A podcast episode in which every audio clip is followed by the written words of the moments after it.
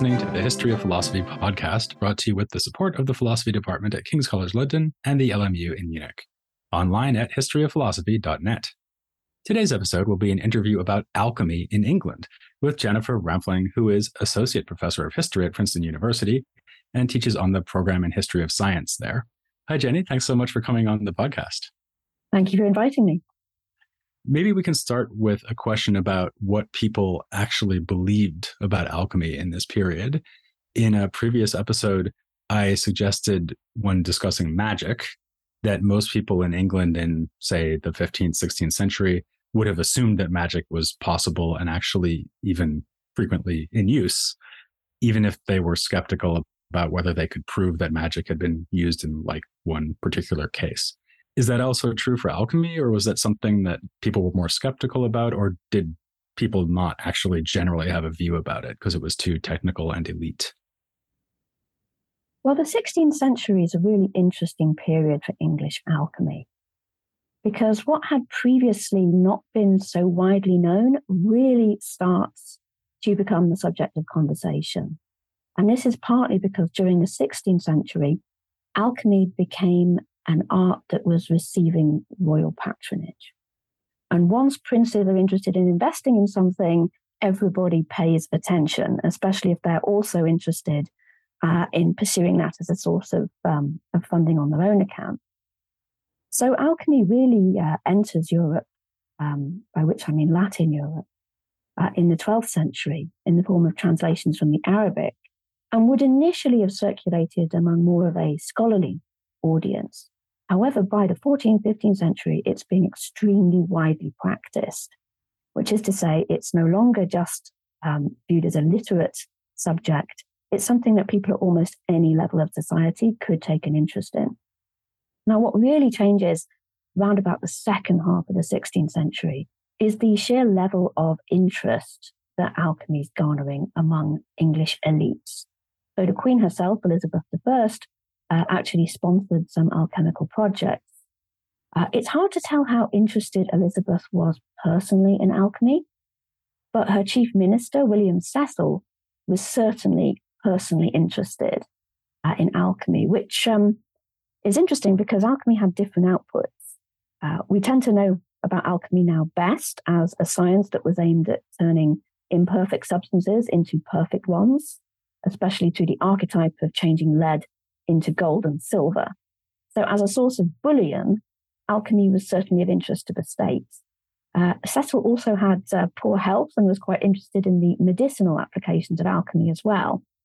So, you can see alchemy being pursued as this potential source of both cheap bullion and efficacious medicines, which means that even people who were skeptical were interested. Right, because like who knows what if it worked? Then we're going to be able to turn lead into gold. I mean even even if the chances are you know 1% if it came off then suddenly you'd have unlimited wealth for your kingdom right? Exactly. What if it worked? And there is always somebody who can report on a successful case. Now sometimes those cases are reported in much earlier texts. So you have medieval sources which describe the successful pursuit of alchemy but there were also contemporary reports as well uh, so some of the projects that actually were funded uh, by the English Crown, uh, at some point or another, will have produced um, early assays that looked quite promising and which then attracted investment. Of course, you know, none of those stories really ended up very happily for the practitioner or their investors. Actually, now that you're saying that, it strikes me that there's a parallel to voyages to the so-called New World, right? Because they were trying to get gold, the same thing, and they were investing in it and maybe they didn't think that there was a huge sense chance of success but again if it was successful then the rewards would be immense and so it was worth giving it a shot. So it's like frobisher's journey for example. Well that's a great parallel because actually one of the finds of frobisher's journey was this mysterious black rock which uh, you know, a sample made its way back to england and then through a series of accidents it was discovered that um, on heating this black rock yielded something that might have been gold with the result that the ship went back and then brought back tons of the stuff, which later turned out to be useless. But you can really see in that enterprise a blending of the exploratory enterprise and the alchemical enterprise.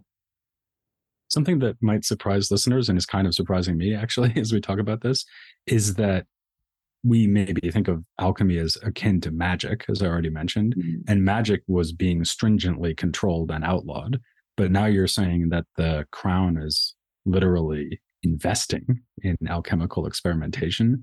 Does that mean that alchemy is just sort of legal across the board and anyone can do it, or there are tight restrictions on it?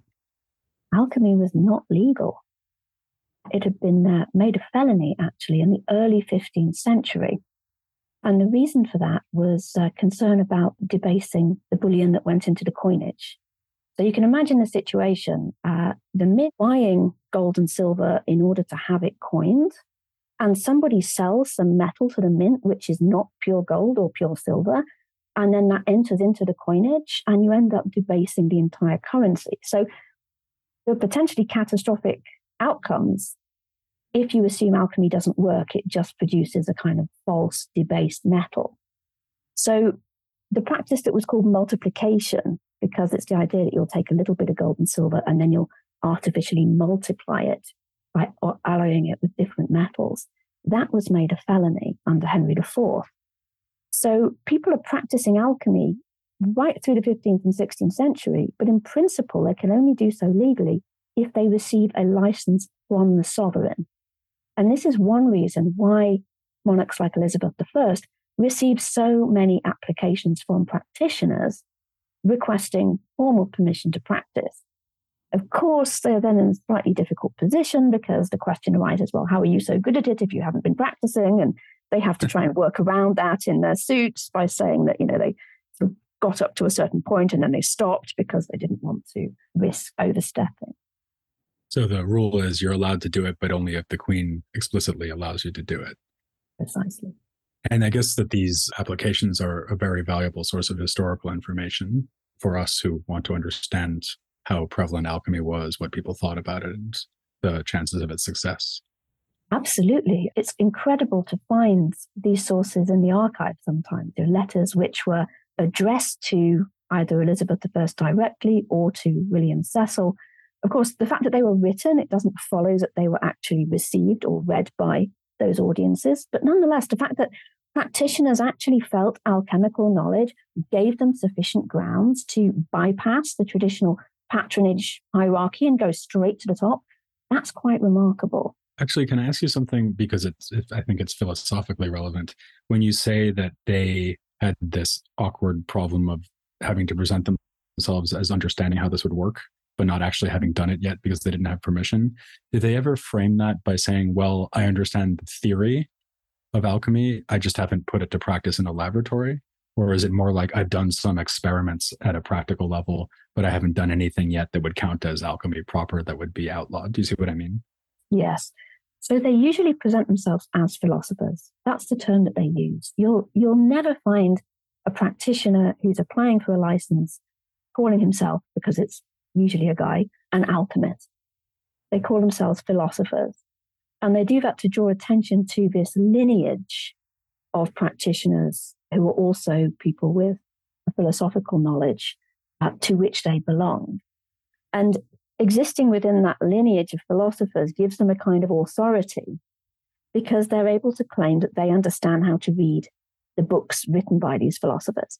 And that's an important point because so many alchemical texts are written in a way that's extremely obscure. And that's often quite deliberate. So the idea is that you write a book explaining the secrets of alchemy, but you do so in such a way that only the very wise or those who already have a certain amount of knowledge will be able to follow what's happening. One way in which you might try to appeal to the sovereign is to say that you already know how to read the books of the philosophers. You've cracked the code. You know the practice. What they have achieved in practice, you will also be able to achieve because you understand their words correctly. So, in a way, success in practice is partly success in reading. That makes it sound like it's kind of a humanist project. So, there's these texts that are available that have maybe come through the medieval tradition or that go all the way back to antiquity. And these people, just as Erasmus is saying that he can you know, sit with the manuscripts of the New Testament and come up with a better edition. So these people are, in a way, tackling an even more radical challenge, which is to study these completely obscure, deliberately obscure texts and kind of crack the code and understand what they mean. Is that a good comparison, do you think? So, in a sense, that's exactly what's happening. But it's not just an early modern humanist enterprise, it's also a me- medieval exegetical enterprise. So, throughout the Middle Ages and you know, in, into the 1600s, you see readers of alchemical texts bringing various kinds of reading strategy to bear on their sources. In the 14th or 15th century, you'll see readers examining alchemical texts the same way that they might study a work of scripture, trying to read it on multiple levels. So there's the literal sense, which you can usually discard in alchemy, but there's also the allegorical sense. So you have to try to understand what the authority is really talking about when he uses terms like the green lion or the marriage of the sun and the moon. What's being indicated here? And I'll come back to that in a moment because that raises a whole set of problems.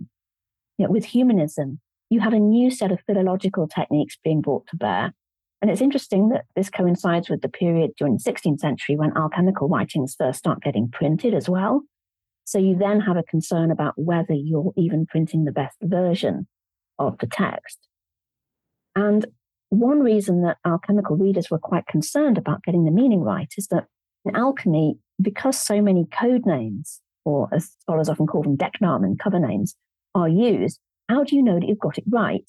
So if you have a corrupt manuscript, you might damage what's already a very precarious text and if the text isn't reliable, your practice won't be reliable either. There's a parallel there, I think, to what happens in some of the other sciences and in mathematics, where you have, for example, manuscripts with diagrams that just have letters on certain points of the diagram, where you have like, uh, this is something I mentioned when I was talking about Harriot, that he's writing out by hand whole pages of mathematical calculations. And then you try to imagine getting a printer to publish that without any mistakes. It's almost inconceivable, right?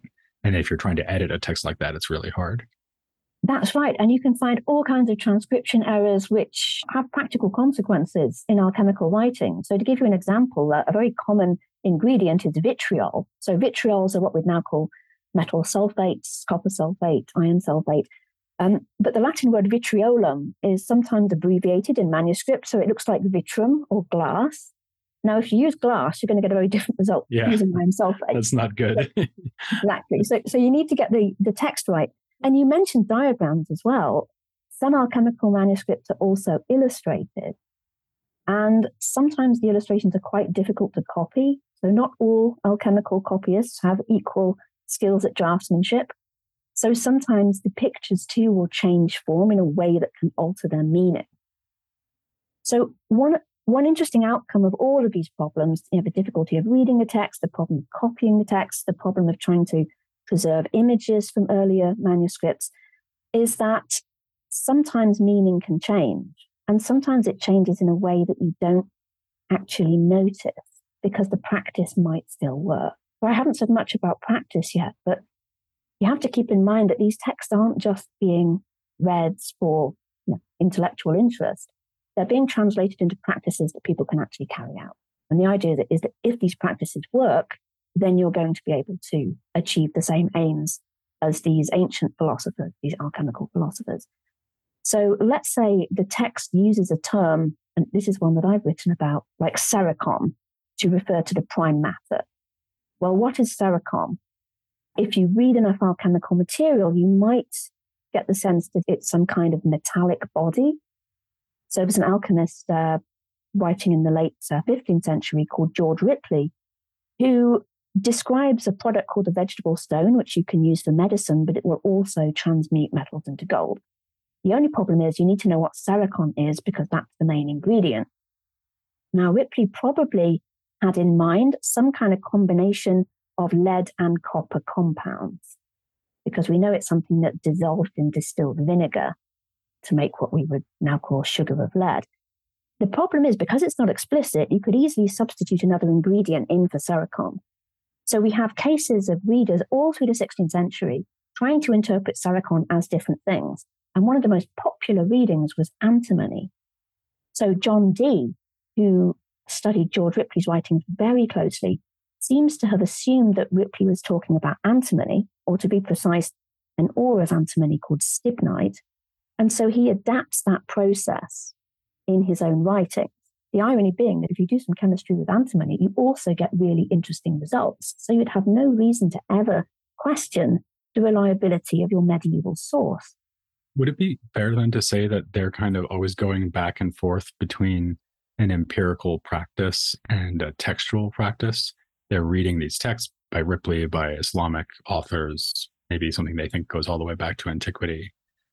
So, on the one hand, it's a literary culture, but on the other hand, they're actually in a laboratory trying things out. And as you're suggesting, if they try something out, it doesn't work, they might think, oh, I must have the text wrong. Yes, I think that's exactly right. Yes, you can see it as a kind of feedback loop. So you have the text in front of you, you think you've cracked it, you carry it out in your workshop, doesn't quite get the results that you were expecting. So you go back to the text and you perhaps reinterpret a term.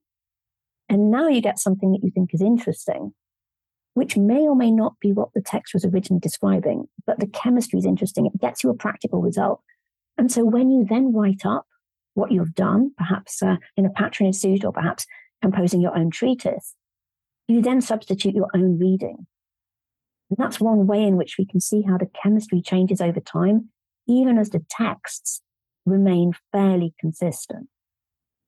It seems like that would already be one reason to say that this isn't a purely empirical or experimental science in the sense that we might associate with you know the enlightenment science of the 17th century and so on. But am i being too quick there to say oh well like this is more like a humanist attempt to engage with text than an empirical science in what sense is it empirical what they're doing I think it's a highly empirical art in that alchemists are always trying to make something. Now, you do have a continuum. So, at one end, you have what we might term the armchair alchemist. So, that's somebody who might not be personally engaged in practice, but they enjoy reading the texts, perhaps as a kind of intellectual puzzle. And it's clear that some of the more literary alchemical texts were read in this way, as you can tell from the way that readers annotated the books. So, it's almost a kind of problem solving exercise. But even then, it's grounded in ideas about how substances actually interact. So you can't posit a chemical operation that doesn't work in practice. But then at the other end of the continuum, you have practitioners who really are very focused on the practice. They may come from more of a craft background, for instance, rather than a scholarly background. We have accounts of alchemical practitioners in England come from a sort of mining and metallurgical background, or who quite often are working in the cloth trade, which actually makes a certain amount of sense because if you work in, let's say, dyeing cloth, you already have an idea about how to color substances, how different chemicals will produce coloring effects or they'll work as mordants. So it might give you an insight into practices which you can then carry over to our chemical questions. Yeah, and, something I've sometimes seen in uh, the Islamic alchemical tradition that they don't necessarily promise to turn one thing into a turn something like lead into gold, but they'll say, here's how you give a metal a golden tincture, right? Which is a lot like dyeing the metal another color. And you've just pointed to another kind of continuum, which is between what we might think of as pure alchemy or the, the actual substantial transmutation of a base metal like lead into gold, so it's the real thing. What you have coming out at the end is pure gold, which will stand any assay, to a huge variety of more particular applications where the aim isn't actual transmutation. It's just to make something that's a good enough imitation that you could use it, uh, you know, for vessels, for ornaments, for, for jewelry. And actually, in 16th century recipe books, you find a huge number of the latter kind of recipes. So, dozens and dozens of recipes for what's called citrination, which is really taking a white metal like silver and turning it yellow so that it looks like gold. And nobody will have thought that that was transmutation. But nonetheless, it exists on a kind of continuum with the more substantial change that the alchemical philosophers promised. Of course, the alchemists would probably argue that the latter isn't really philosophical in the same way that transmutation is philosophical, because that requires a radical change of matter.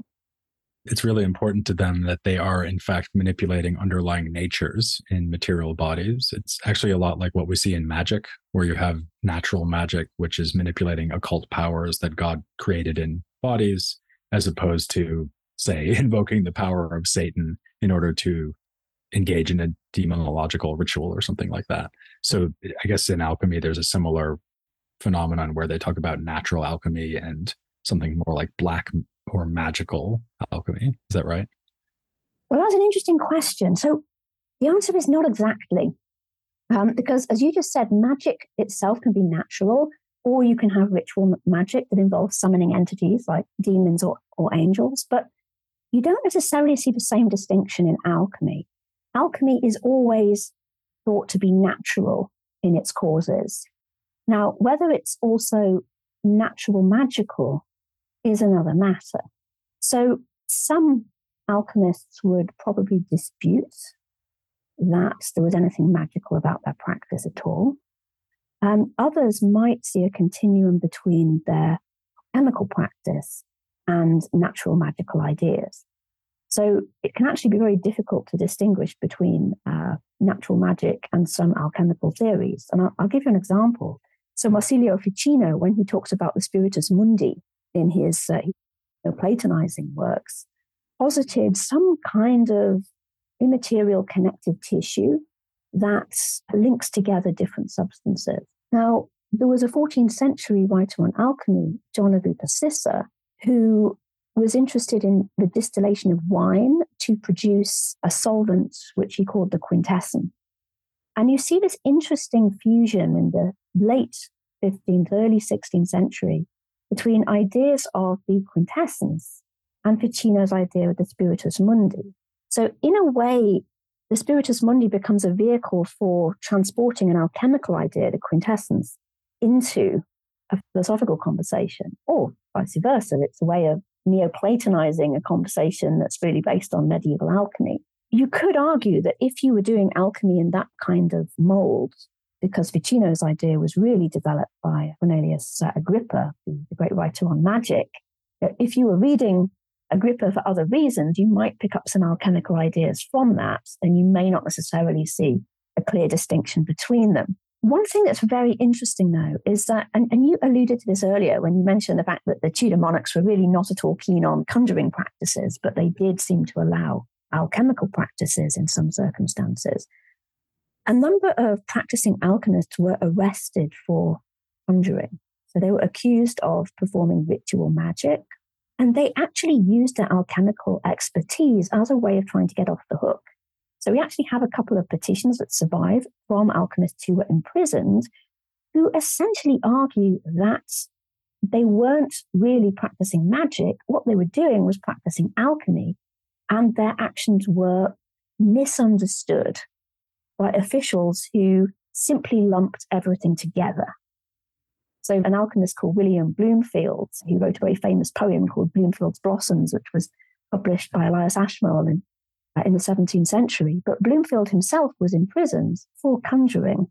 He wrote a moving petition to the king, who was Henry VIII at the time, essentially arguing that the kind of work he was doing, which of course was based on strange books written in a curious language which used odd diagrams might have looked like conjuring from the outside, but these are actually alchemical books which are promoting a science based entirely on nature, which is actually quite a clever way of trying to get out of jail, partly because you're attempting to excuse the crime itself, and partly because you're also strongly implying that if you're released, you'll be able to perform alchemy on behalf of the crown and maybe enrich the state.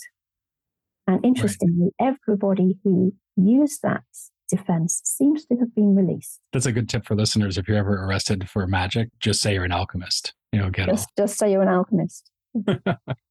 and in a way, it's interesting that what you're saying really, when you make that defense, is that you're a philosopher.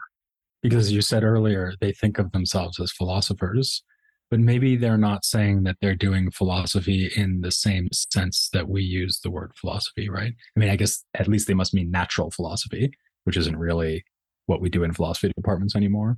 But do they not also in some sense, think of what they're doing as an alternative to the kind of natural philosophy you would see, like in lectures at the university on Aristotelian physics? So, yes, when they talk about philosophy, they're usually talking about natural philosophy.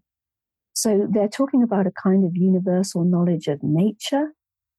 And it's necessary to understand that in order to produce practical results. And of course, one reason they're doing this is simply pragmatic, that it elevates the status of alchemy and therefore of its practitioners if you can claim that it's part of scientia, learned knowledge, rather than simply a mechanical art. And this is something that alchemists and their opponents really debated backwards and forwards pretty much since alchemy arrived in the Latin West. For example, Thomas Aquinas would have placed alchemy among the mechanical arts. For him, it was not part of scientia.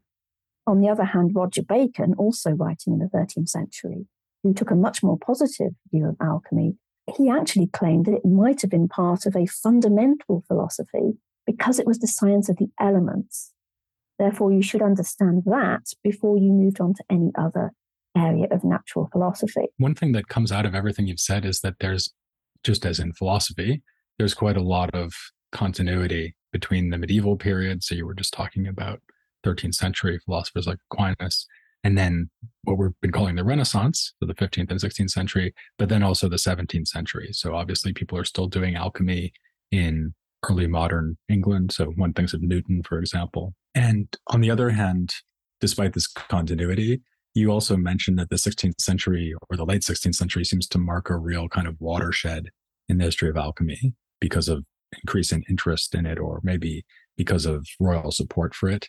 Is there also a kind of theoretical turning point here? So, one thing I'm wondering about, for example, is whether once Paracelsus comes into the picture, all of their alchemical theories change overnight, or is it more gradual than that?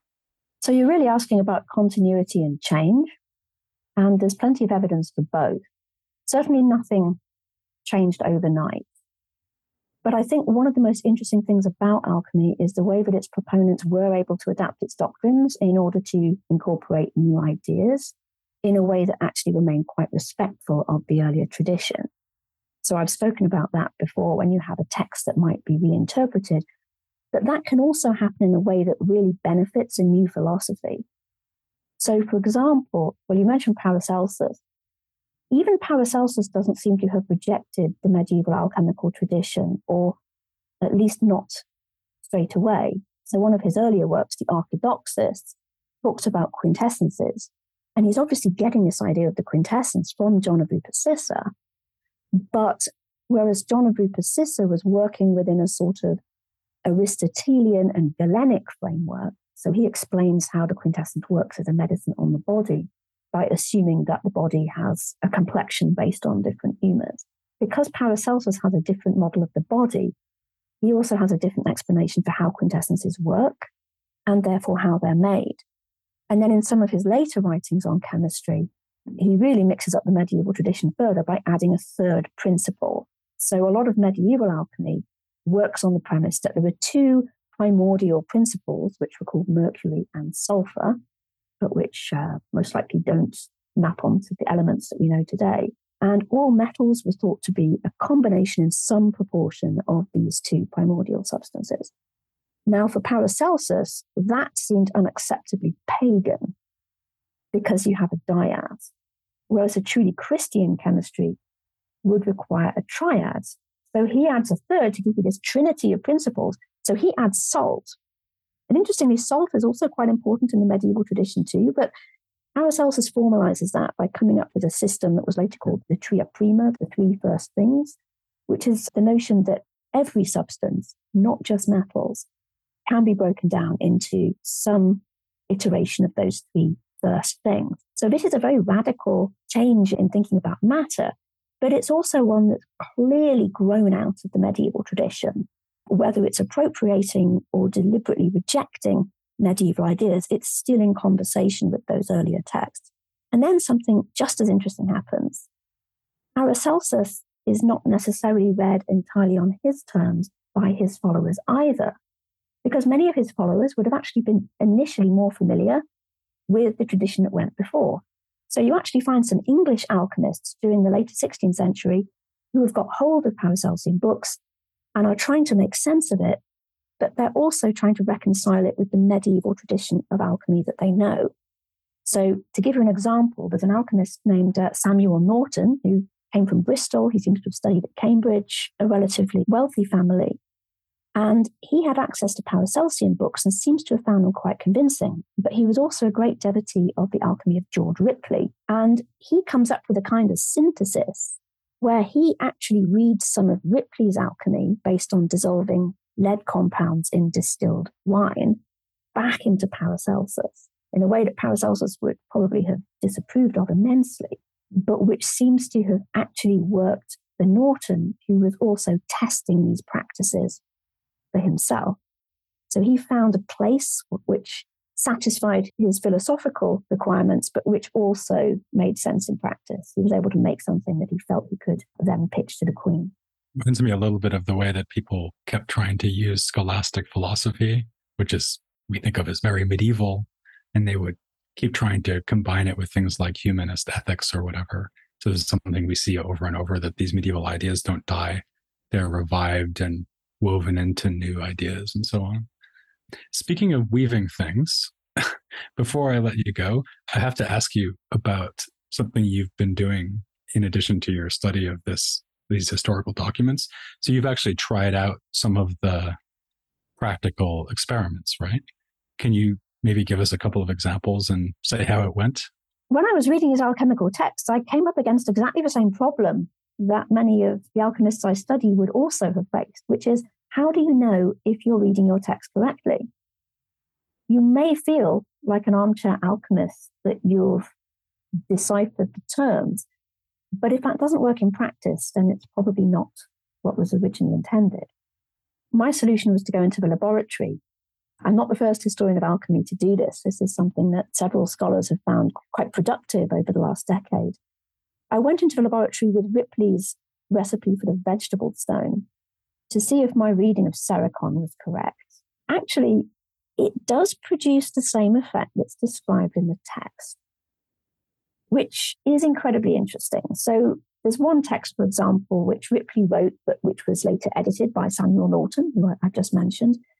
And this text describes distilling sugar of lead and drawing off various distillates.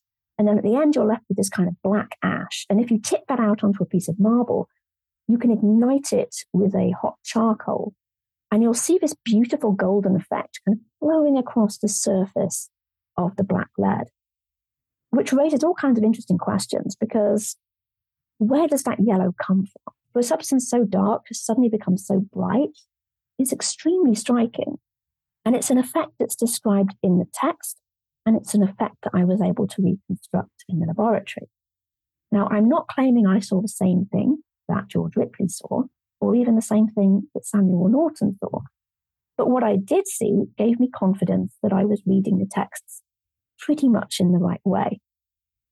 And that confidence would survive even if I was completely wrong, even if I had hopelessly messed up my reading of the text. So, extrapolating back to the 16th century, this is how authorities retain their credibility over long periods of time, even if the underlying chemistry has changed. Because the chemistry can change even by accident, simply because you happen to produce an effect which convinced you in the moment, which gave you some good chemistry, and which also seemed concordant with your textual source. Okay, that's very cool. Thank you for sharing that. So I think we've pretty much literally gone out with a bang there in our survey of philosophy and science in England and Scotland also in the 15th and 16th centuries. That does indeed bring this sort of mini series to an end. What we're going to be turning to next is the so called Counter Reformation, or if you prefer, Catholic Reformation. We're going to be spending quite a lot of time in the upcoming series of episodes in the Iberian Peninsula, so Spain and Portugal, We'll be looking at Spanish scholasticism, Spanish humanism, and all kinds of other stuff. It will be very exciting. But it was also very exciting to talk to you about this. I thought that was really interesting. And I think listeners will also have a better sense now of how alchemy fits into the panorama of science and philosophy in this period. Thanks so much. With that, I will invite listeners to join me next time as we delve into the Counter Reformation here on the history of philosophy without any gaps.